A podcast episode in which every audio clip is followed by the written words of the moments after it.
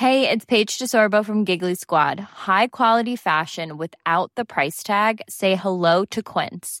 I'm snagging high-end essentials like cozy cashmere sweaters, sleek leather jackets, fine jewelry, and so much more. With Quince being 50 to 80% less than similar brands. And they partner with factories that prioritize safe, ethical, and responsible manufacturing. I love that. Luxury quality within reach. Go to quince.com slash style to get free shipping and 365-day returns on your next order. quince.com slash style.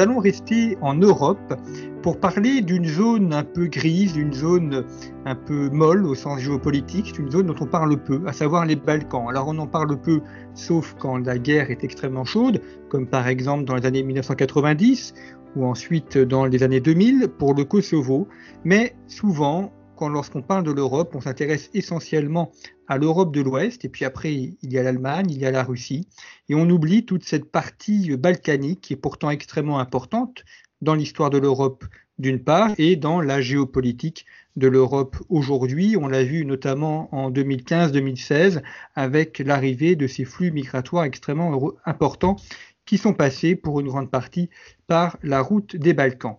Nous allons donc évoquer les Balkans aujourd'hui en Europe avec Alexis Troude. Bonjour. Merci beaucoup d'avoir accepté le de conflit. Vous êtes euh, professeur, vous avez publié plusieurs ouvrages consacrés euh, aux Balkans et à l'histoire des Balkans. Je mentionne notamment une géopolitique de la Serbie qui est parue en 2006 chez Ellipse et plus récemment Balkans, la fracture, après les illusions du djihad, qui est, paru en, 2017 aux éditions Xenia. Alors nous allons parler des Balkans, mais dans une période récente, on ne va pas remonter euh, jusqu'à la, guerre de Yougoslavie dans les années 90, euh, mais les Balkans plutôt au cours de ces 20 dernières années. Euh, à conflit, on avait publié un article dans un des derniers numéros sur l'Union européenne et la paix on a souvent tendance à, dire que euh, l'Union européenne a apporté la paix. C'est vrai qu'on n'a plus de guerre entre l'Allemagne et la France, on ne peut que se réjouir, mais on oublie souvent que la guerre est encore présente en Europe. Alors il y a le Donbass, bien évidemment, et puis il y a également les Balkans, à quelques heures de vol de Paris. On a là des guerres qui sont larvées parfois, euh, virulentes et extrêmement rudes euh, d'autres fois, quelle est la, situation aujourd'hui dans cet espace qu'on appelle les Balkans entre ces différents pays issus de l'ancienne Yougoslavie? Quelles sont, de manière générale, les relations entre ces pays, Alexis Troude alors, je vous remercie de, me donner la parole. Écoutez, euh, comme vous l'avez très bien dit, Jean-Baptiste, euh, la guerre, en fait, ne s'est jamais terminée et la guerre froide perdure dans les Balkans. Ce qu'il faut bien comprendre, c'est que euh, l'Europe du Sud-Est reste comme le veut la terminologie historique, une poudrière, euh, à la fois pour des facteurs internes, et on y reviendra peut-être tout à l'heure, mais surtout pour des facteurs extérieurs. Si vous voulez, les Balkans sont à nouveau dans le grand jeu des puissances. Euh, la Chine, la Russie, les États-Unis et l'Europe ont une vision très acérée de leurs intérêts dans ce territoire. Et c'est pour cette raison-là, principalement, que euh, l'Europe sud-est est dans un processus d'émiettement continu.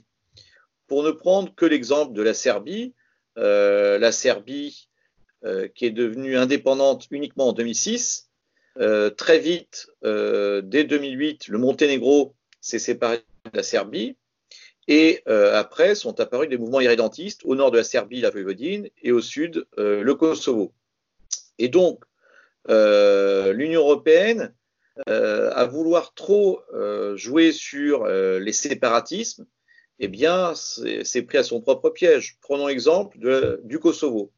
Le Kosovo, c'est cette région du sud de la Serbie qui, rappelez-vous, devait normalement être pacifiée. Hein. Dès le mois de juin 1999, il y a une mission internationale de l'ONU, il y a plusieurs centaines d'ONG qui vont je dirais, s'emparer du Kosovo, euh, c'était le rêve d'un État euh, qui allait être créé sur la base multiethnique.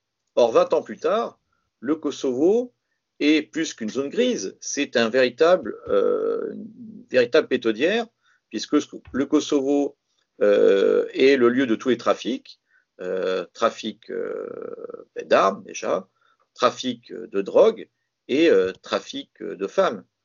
deuxième chose, le Kosovo, c'est la région la plus pauvre en Europe, et malgré les subventions de l'Union européenne, eh bien, une région qui est devenue vraiment le lieu euh, de toutes euh, les, violences.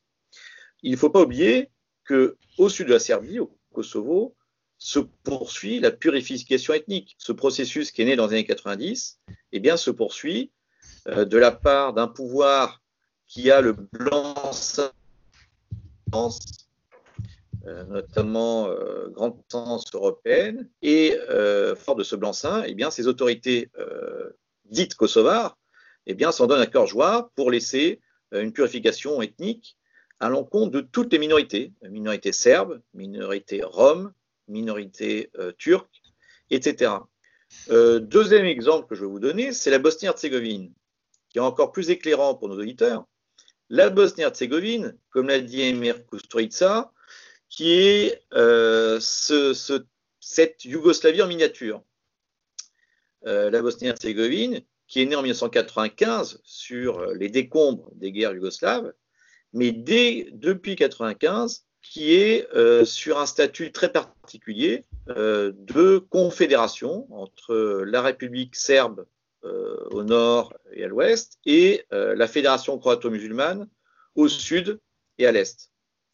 les penseurs des accords de Dayton, qui ont pour nom Robert Banater, mais aussi euh, beaucoup de, militaires américains en 1995, étaient persuadés qu'en créant une confédération, une sorte de Yougoslavie miniature, eh bien, on arrivera à une pacification.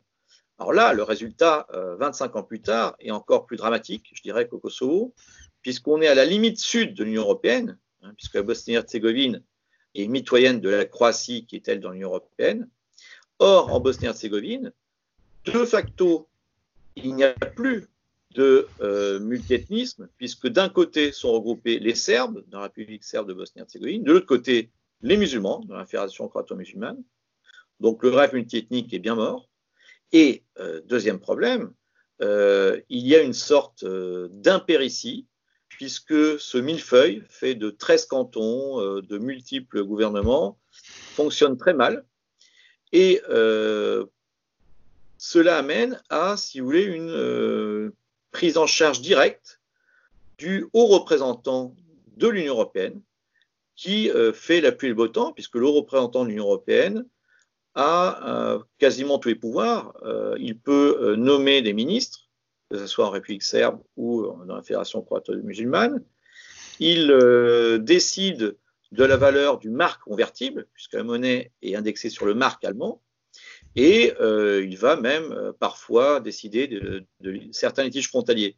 Donc là, je vous ai donné, si vous voulez, deux exemples, le Kosovo et la Bosnie-Herzégovine, du fait d'une volonté, si vous voulez, de l'Union européenne qui, euh, sur le flanc sud, eh bien, contrairement à ce que, si vous voulez, diffusent les grands médias, l'Union européenne, qui a joué le jeu jusque-là séparatisme, c'est-à-dire l'émiettement, et d'une sorte de, euh, direction euh, euh, presque, si vous voulez, autoritaire de cette région d'Europe. Alors, si, l'Union européenne, enfin son représentant, peut nommer des ministres et choisir l'indexion de la monnaie, c'est-à-dire que de facto, c'est une sorte de région non officiellement intégrée à l'UE, mais de facto complètement liée à l'Union européenne. Oui, exactement. En fait, toute cette région est un véritable laboratoire euh, des européistes et euh, des mondialistes. Pourquoi? Parce que dès 1999, euh, avant même que les premières bombes de l'OTAN pleuvent sur la Serbie, eh bien, le petit Monténégro avait l'euro, bien avant nous, puisque nous l'avons eu en 2003. Donc le Monténégro était une sorte de laboratoire pour cette monnaie européenne.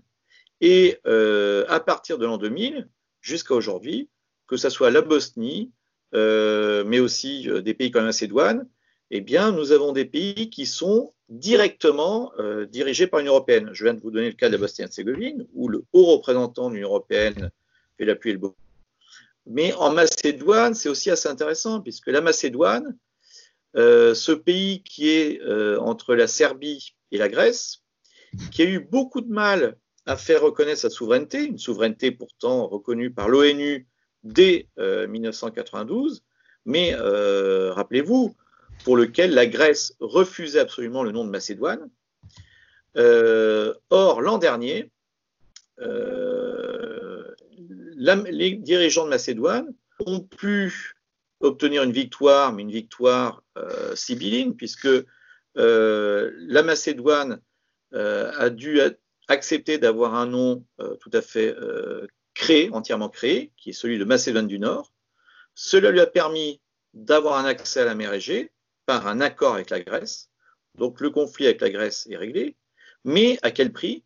Puisque la constitution de la Macédoine est, euh, si vous voulez, a été euh, réécrite par euh, des juristes européens qui ont imposé le fait que la minorité albanaise ait non seulement une langue à égalité avec la langue macédonienne, mais un statut particulier.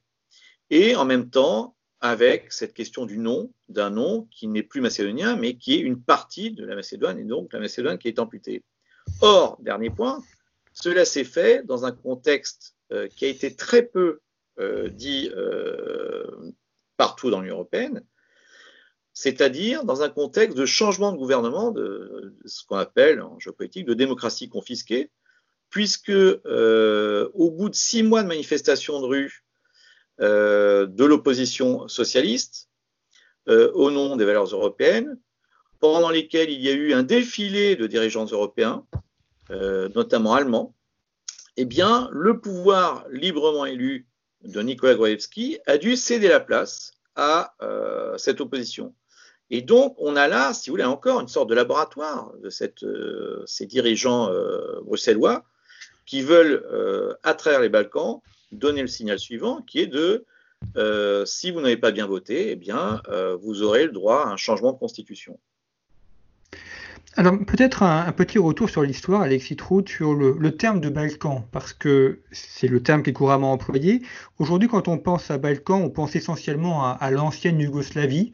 C'est ce qui vient en premier à l'esprit. Pourtant, euh, c'est une, une région qui est aussi beaucoup plus vaste. La Grèce peut être introduite dans les Balkans, certaines régions également de la Roumanie ou, de la Bulgarie. Euh, qu'est-ce qu'on entend exactement par Balkan aujourd'hui? D'ailleurs, ce n'est pas une région officielle, ce n'est pas non plus une, un terme administratif. Euh, donc, comment est-ce qu'on peut délimiter d'un point de vue géographique les Balkans? Et est-ce qu'il y a une unité culturelle, religieuse, historique qui, donne une unité, on parle toujours des Balkans au pluriel, mais est-ce qu'il y a une unité de cette zone balkanique? Alors, là aussi, je vous remercie pour cette question parce que c'est fondamental euh, et ça, rejoint ce qu'on venait de dire. C'est qu'il euh, y a plusieurs choses en fait. Historiquement, les Balkans, c'est cet espace euh, qui va de la mer Adriatique jusqu'à la mer Noire. Donc, il comprend des pays tels que l'ancienne Yougoslavie, la Roumanie, la Bulgarie, la Grèce.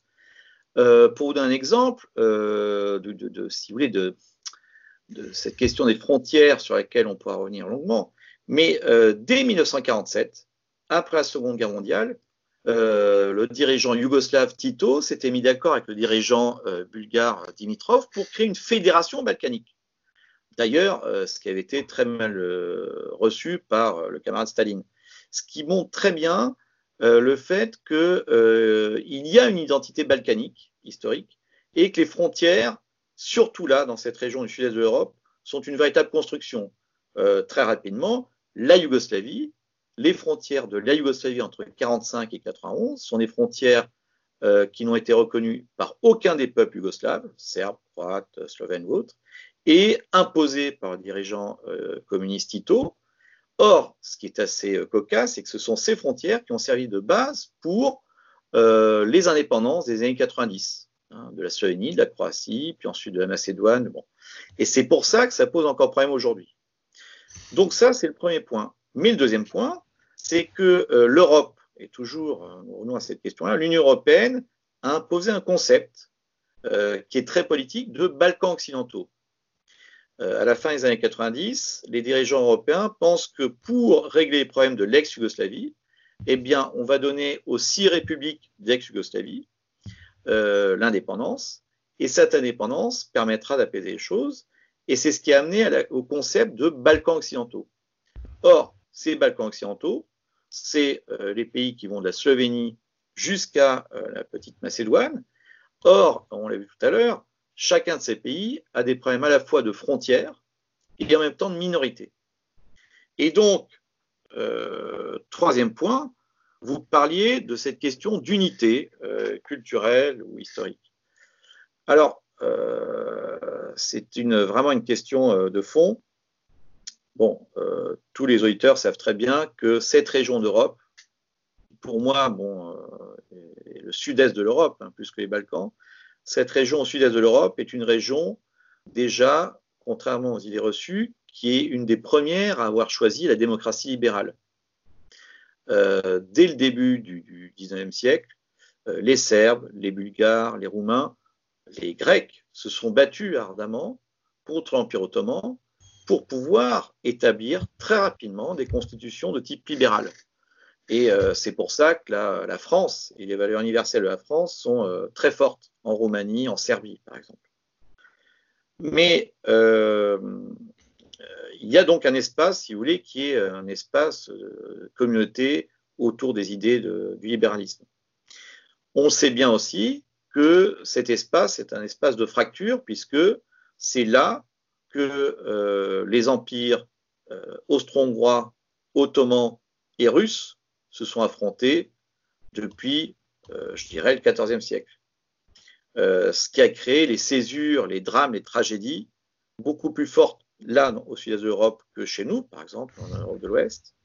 lors de la Première Guerre mondiale, les Serbes, pour maintenir leur indépendance, se battent contre l'Allemagne et l'Empire austro-hongrois, ils vont perdre jusqu'à 37% de leur population. Euh, lors de la Seconde Guerre mondiale, euh, ce seront des, tragédies terribles sur cette ligne de fracture entre sphère euh, austro-hongroise catholique et sphère orthodoxe qui vont amener à une guerre civile qui, qui, est beaucoup plus forte et fratricide, hein, qui est beaucoup plus forte que la guerre contre l'occupant allemand. Donc, c'est un espace de fracture aussi. Or, le communisme, pendant plus de 70 ans, n'a fait que recouvrir ces fractures, et contrairement euh, à l'idée reçue d'un Tito qui a, euh, euh, eh bien, d'une main de maître, éliminé ces fractures, au contraire, c'est la théorie de la cocotte minute, hein, cher mon collègue Georges Binck, c'est-à-dire que on savait très bien, et Mitterrand l'a dit, dès les années 80 qu'en soulevant le couvercle, il y aurait eh bien, ces, ces rancœurs et ces haines qui avaient été euh, eh bien, tout simplement euh, mises de côté, qui réapparaîtraient. Ces fractures, si vous voulez, des, deux guerres mondiales qui réapparaîtraient. Or, il faut se mettre quand même, il faut nous placer dans une perspective historique et voir vers l'avenir.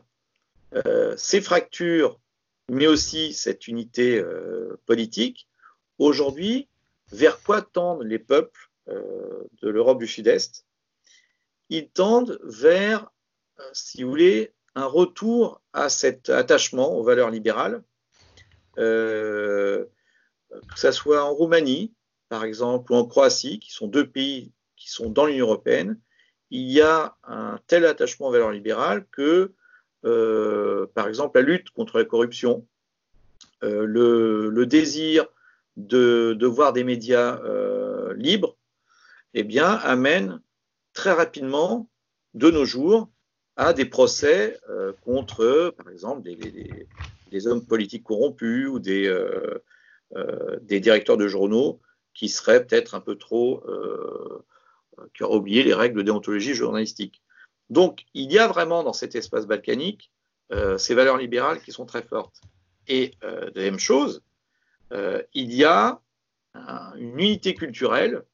Alors, beaucoup ont écrit là-dessus, hein, Mme Théodorova ou euh, M. Rupnik, mais si vous voulez, cette unité culturelle, euh, elle est dans ce sentiment de multiethnicité. Et c'est là-dessus que je, terminerai euh, la réponse, c'est que tous ces pays-là, et on a du mal à comprendre en France, sont des pays qui ont l'habitude de la multiethnicité. Euh, en Serbie, par exemple, vous avez 26 nationalités. C'est une habitude de coexistence depuis l'Empire austro-hongrois, l'Empire ottoman, la Yougoslavie. Et donc, ça a donné euh, naissance à, une protection très forte des minorités. Euh, l'exemple qui me vient en tête, c'est celui de la province au nord de la Serbie, qui est la Voïvodine. La Voïvodine, donc, qui est mitoyenne de l'Union européenne, puisqu'elle a une frontière avec euh, la Hongrie. Et donc, en Voïvodine, au Parlement de Voïvodine, les débats se font en cinq langues, avec une traduction simultanée, ça, ne pose aucun problème.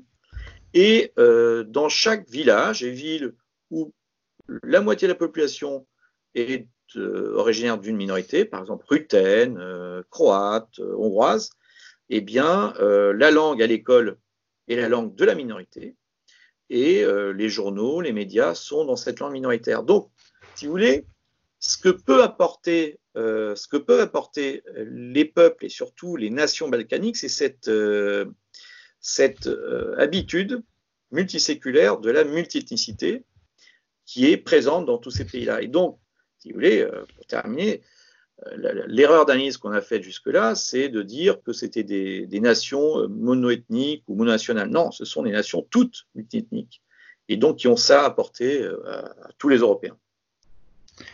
Alors, on, va revenir sur la, question du djihad et de, l'islamisme, qui est une question importante dans la région. Mais avant, je voudrais voir un petit peu la, permanence des, des, grandes nations qui depuis plusieurs siècles sont partagés la zone. Il y a la Russie, il y a la Turquie, il y a l'Autriche-Hongrie qui aujourd'hui a disparu, mais qui est peut-être un peu remplacé par l'Allemagne. On a vu que l'Allemagne avait aussi des intérêts euh, au Kosovo. Euh, quels sont les, le regard de ces trois nations, Allemagne, Russie, euh, Allemagne, Russie, Turquie, sur les Balkans aujourd'hui? Et est-ce que c'est pour eux une zone, pour elles, une zone d'influence, une zone de présence, ou au contraire une zone qui n'a plus d'intérêt géostratégique ah non, non, au contraire, c'est vraiment, comme vous disiez au départ, une zone d'influence très forte. Et euh, les Balkans sont redevenus un, échiquier important dans ce jeu d'influence des, grandes puissances. Alors vous citiez l'Allemagne, la Russie, la Turquie, et je rajouterais, moi, euh, la Chine. La Chine est ce pays qui, euh, qui arrive avec des moyens gigantesques dans la région. Alors, tout d'abord, l'Allemagne. L'Allemagne euh, a un jeu très très puissant dans les Balkans. L'Allemagne, en fait, prend sa revanche euh, par rapport à 1945, puisque en 1945, l'Allemagne avait été euh, défaite par à la fois les, partisans communistes et l'armée rouge.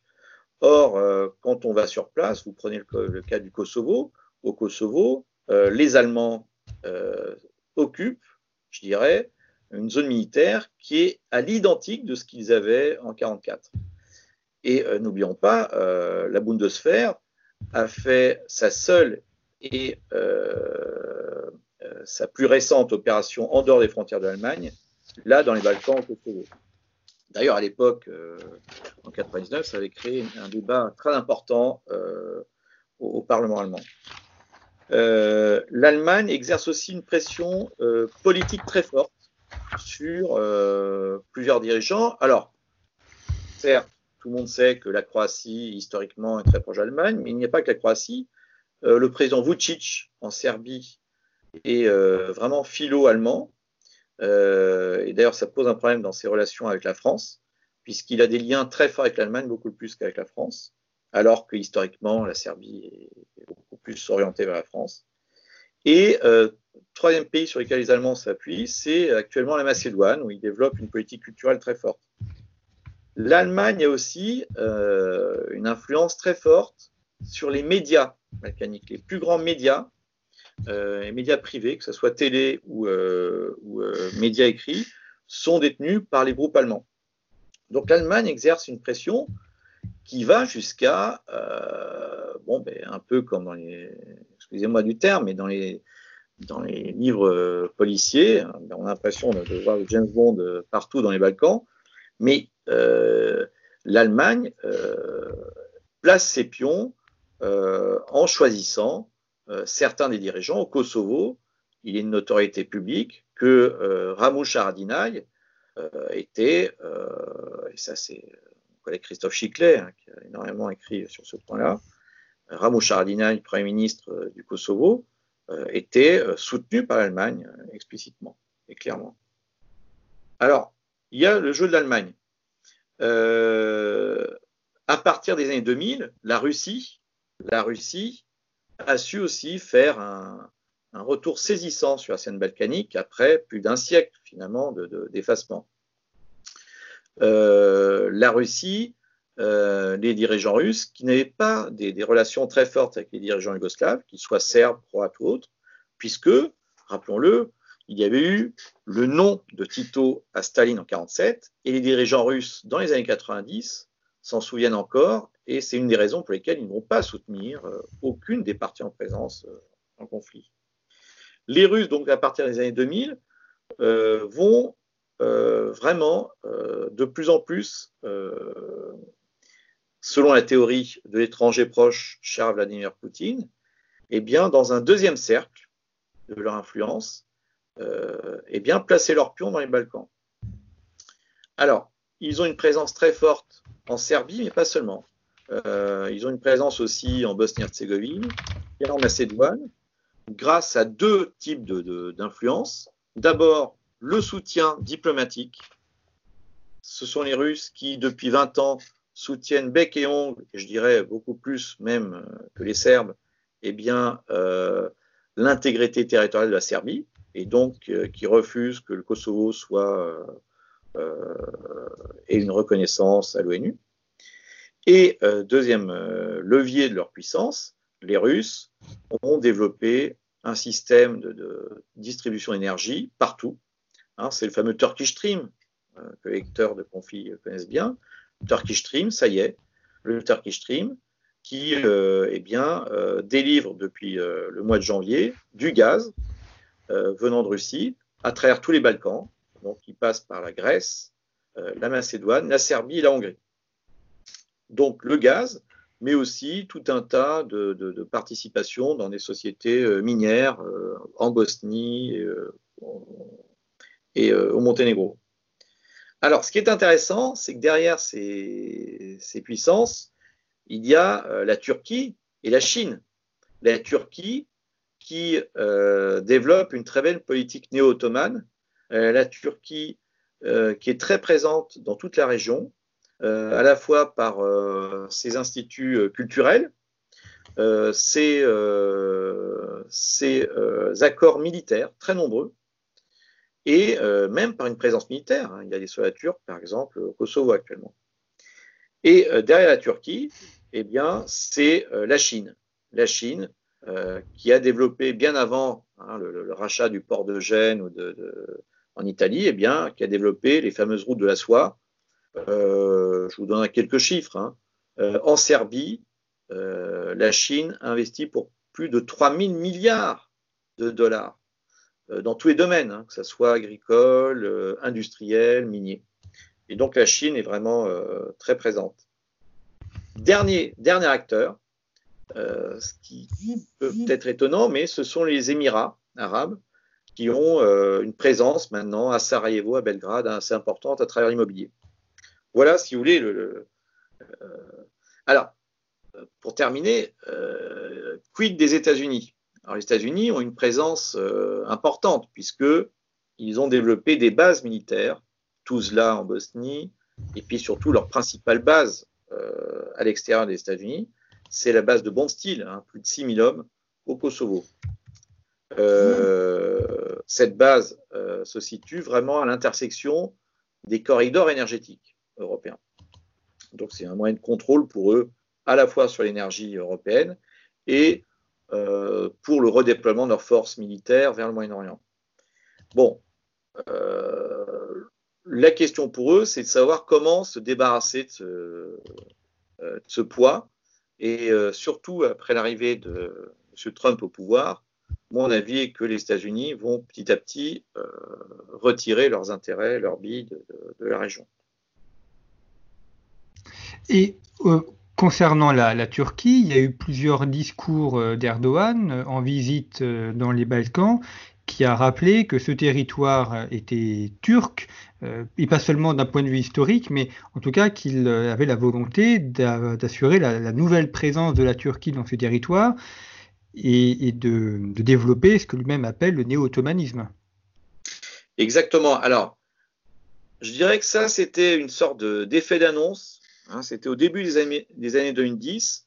On se souvient hein, de ces déclarations vraiment euh, péremptoires sur euh, euh, les 500 ans de régime ottoman, sur l'unité culturelle entre les Balkans et la Turquie, et puis parfois en des termes vraiment assez, assez choquants hein, après ce qui s'était passé. Or, c'était uniquement un électrochoc, à mon avis, de la part d'Erdogan, vis-à-vis euh, des opinions européennes pour annoncer euh, son arrivée euh, sur le territoire européen. Aujourd'hui, Erdogan mène une, politique vraiment très moderne, finalement, de lien avec tous ces pays-là. la Serbie de M. Vucic est très très proche de, la Turquie. Il y a plus de 600 entreprises turques en Serbie, dans tous les domaines, hein, que ce soit le textile, l'automobile, bon, et donc, si vous voulez, à mon avis, la Turquie voit dans les Balkans un peu ce que, ce que la Chine voit dans les Balkans, c'est-à-dire une porte d'entrée dans l'Europe.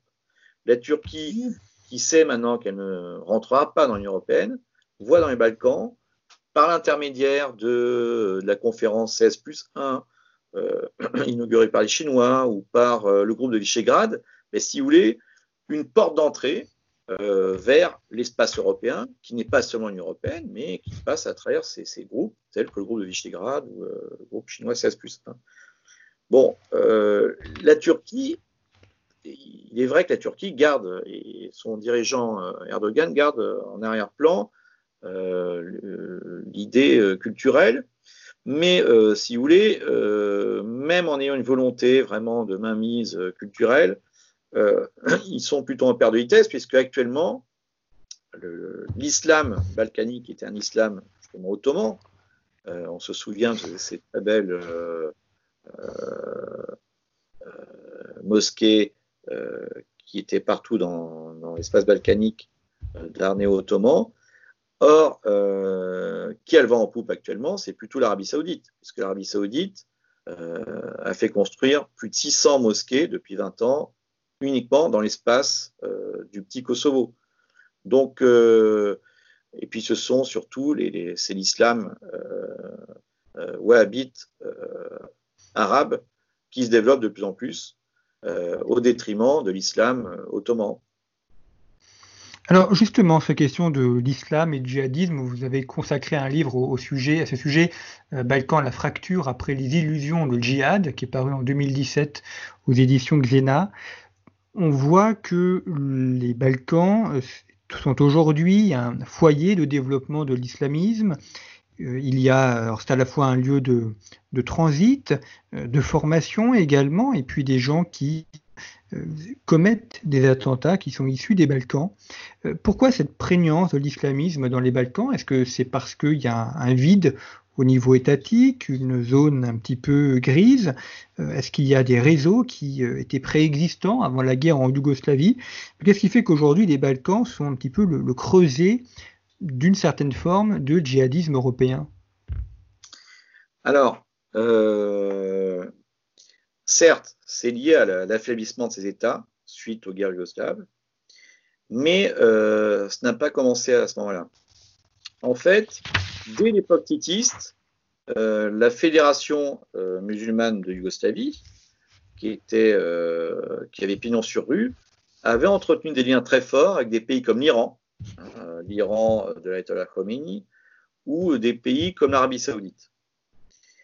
quand les guerres éclatent, quand les guerres des années 90 éclatent, le dirigeant de la Bosnie-Herzégovine indépendante, M.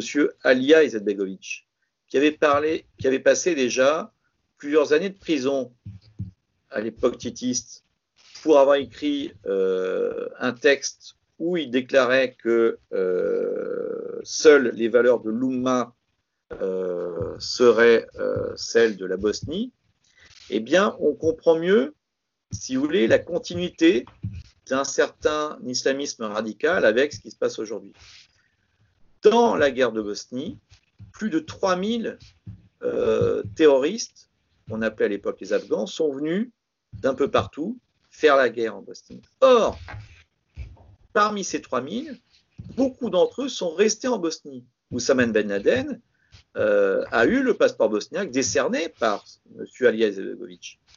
Et donc, si vous voulez, la, fin de la guerre en Bosnie ne marque pas la fin du radicalisme, puisqu'au contraire, elle marque la continuité. Et donc, après 95, on s'en souvient peu, mais euh, le gang de Roubaix ben, a fait, ses premières armes en Bosnie-Herzégovine.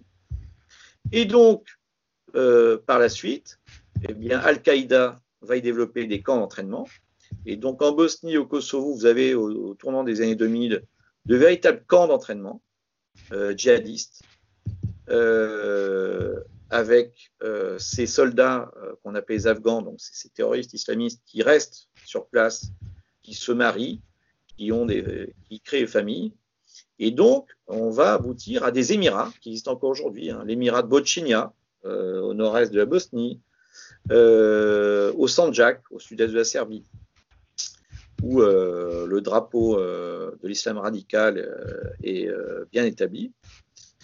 Et ce qui amène à ce que, par exemple, lorsqu'a été créé l'État islamique, eh bien, où se trouve la plus forte concentration relativement à la population de candidats au départ euh, vers la Syrie, c'est évidemment au Kosovo et en Bosnie. Qu'est-ce que ça a amené? En quoi nous, ça, nous, euh, ça a eu une influence euh, sur nous, occidentaux?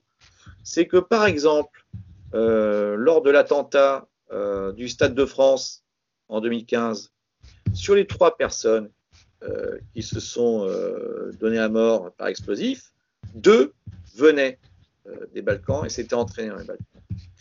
Ça a donné, par exemple, le fait que l'attentat de Nice aussi, qui a une véritable tragédie pour nous, eh bien l'attentat de Nice, les armes venaient par la filière albanaise.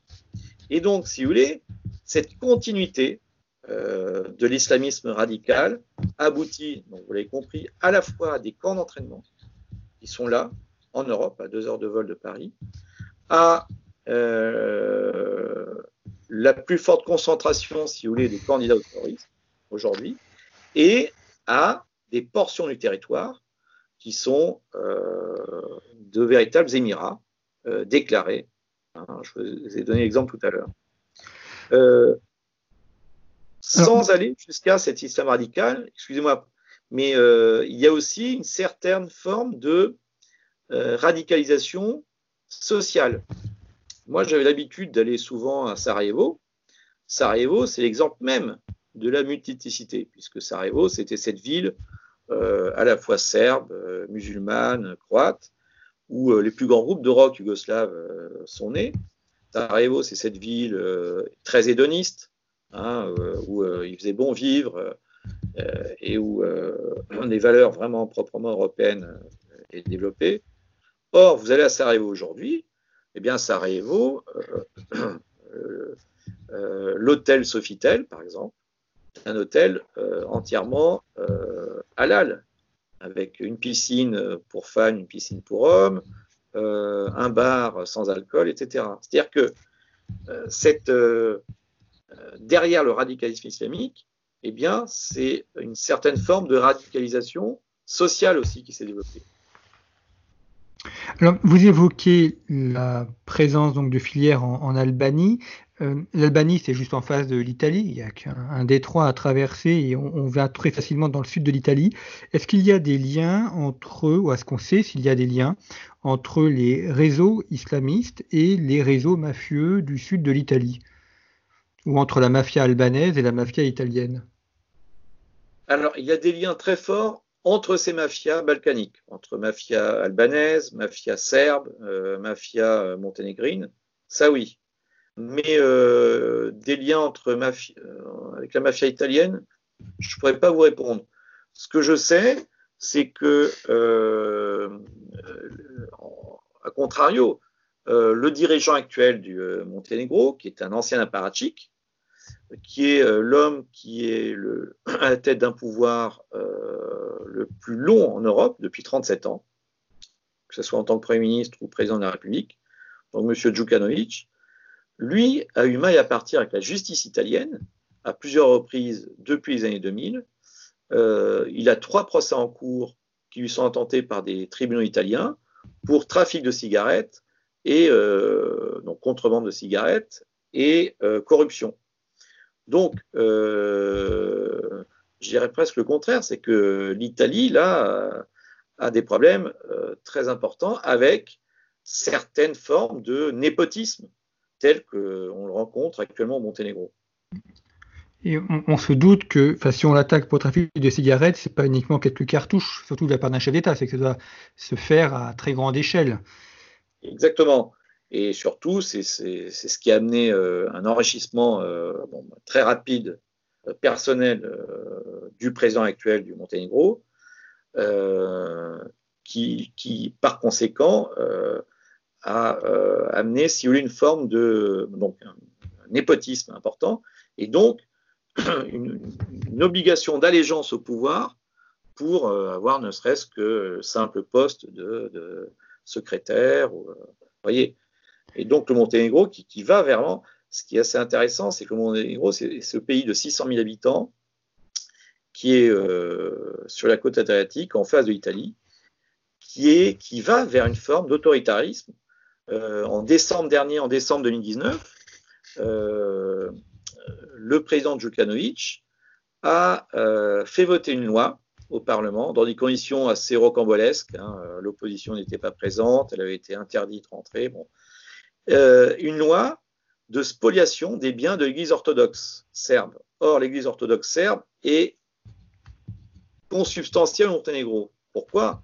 Parce que euh, la Serbie et l'Église orthodoxe serbe sont nées dans ce qui était avant le Monténégro, ce qu'on appelle la Zeta, au IXe siècle. Et donc, si vous voulez, c'est comme si en France, euh, euh, eh bien, une église catholique concurrente euh, ben, réclamait Chartres ou la cathédrale Saint-Denis, ce, qui serait une aberration totale.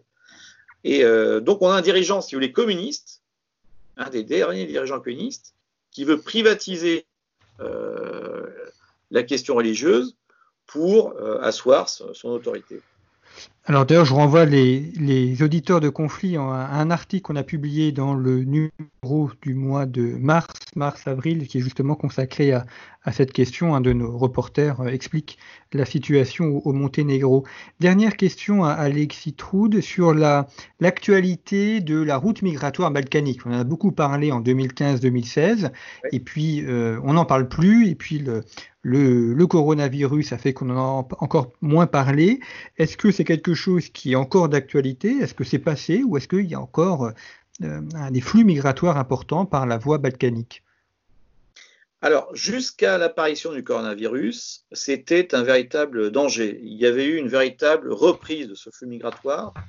Euh, encore en février 2020, il y avait, par exemple, euh, venant de Grèce et arrivant euh, en Macédoine, plus de 3000 personnes par jour.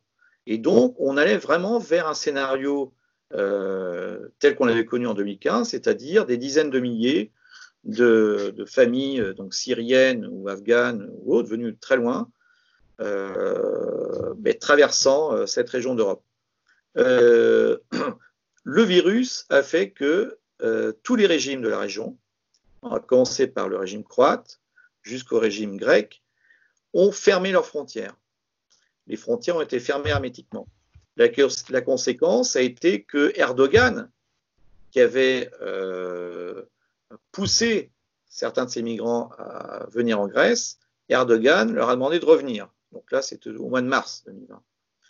Et à mon avis, dès que le virus et dès que les mesures de déconfinement euh, seront prises, c'est-à-dire dès que les frontières seront ouvertes, il y aura à nouveau des candidats au, euh, départ. Est-ce que c'est une volonté d'Erdogan ou pas? Bon, c'est pas, j'ai aucun avis à donner là-dessus. Mais en tout cas, euh, les Balkans vont redevenir dès cet été une, si vous voulez, une route importante de, migrants vers l'Europe. J'en veux pour preuve les, mesures prises dès la semaine dernière par le président serbe, Vucic, qui a envoyé l'armée à Chid, Chid qui était, si vous voulez, le, point d'accès, qui est leur, leur à eux, où des, milliers de migrants sont internés finalement dans, un énorme camp et où des heurts avaient eu lieu avec la population, et l'armée a été envoyée. Euh, alors que le gouvernement serbe jusque-là était au contraire sur une ligne très ouverte. Euh, la ministre, par exemple, la ministre euh, des Finances a même déclaré à un moment donné, je pense que c'était l'été dernier, que la Serbie est tellement vide et tellement belle qu'elle peut accueillir des migrants par milliers dans certains villages. Donc, on voit que cette inflexion du gouvernement serbe montre une certaine nervosité, et montre que oui, il y aura vraisemblablement euh, d'ici quelques mois à nouveau euh, un afflux massif de migrants. Eh bien, merci beaucoup, Alexis Troud, d'avoir euh, évoqué avec nous l'histoire récente et l'actualité des Balkans. Je rappelle deux de vos récents ouvrages que nos éditeurs peuvent retrouver sur le site de Conflit pour avoir toutes les références complètes. Donc, une géopolitique de la Serbie qui est paru en 2006 chez Ellipse enfin, il y a d'autres ouvrages, mais un plus récemment, Balkan, la fracture après les illusions, le djihad, paru chez Xenia en 2017. Et vous préparez un ouvrage qui paraîtra dans quelques semaines euh, chez euh, Xenia également, que nous mettrons euh, sur le site de conflit lorsque celui-ci sera paru. Merci beaucoup d'avoir accepté notre invitation et de nous avoir ainsi fait ce, c'est exposé sur euh, les Balkans et, sur l'importance de cette zone, évidemment, vers laquelle on ne regarde pas assez. Et vous l'avez dit, il y a aussi des liens historiques et culturels très forts et très anciens entre la Serbie et la France. Merci, à nos pour euh, votre fidélité et nous nous retrouvons la semaine prochaine pour une nouvelle émission.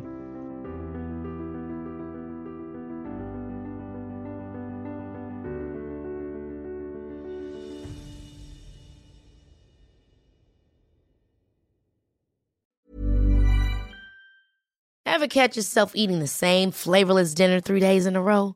Dreaming of something better? Well, HelloFresh is your guilt-free dream come true, baby. It's me, Kiki Palmer. Let's wake up those taste buds with hot, juicy pecan-crusted chicken or garlic butter shrimp scampi. Mm. Hello Fresh. Stop dreaming of all the delicious possibilities and dig in at HelloFresh.com. Let's get this dinner party started.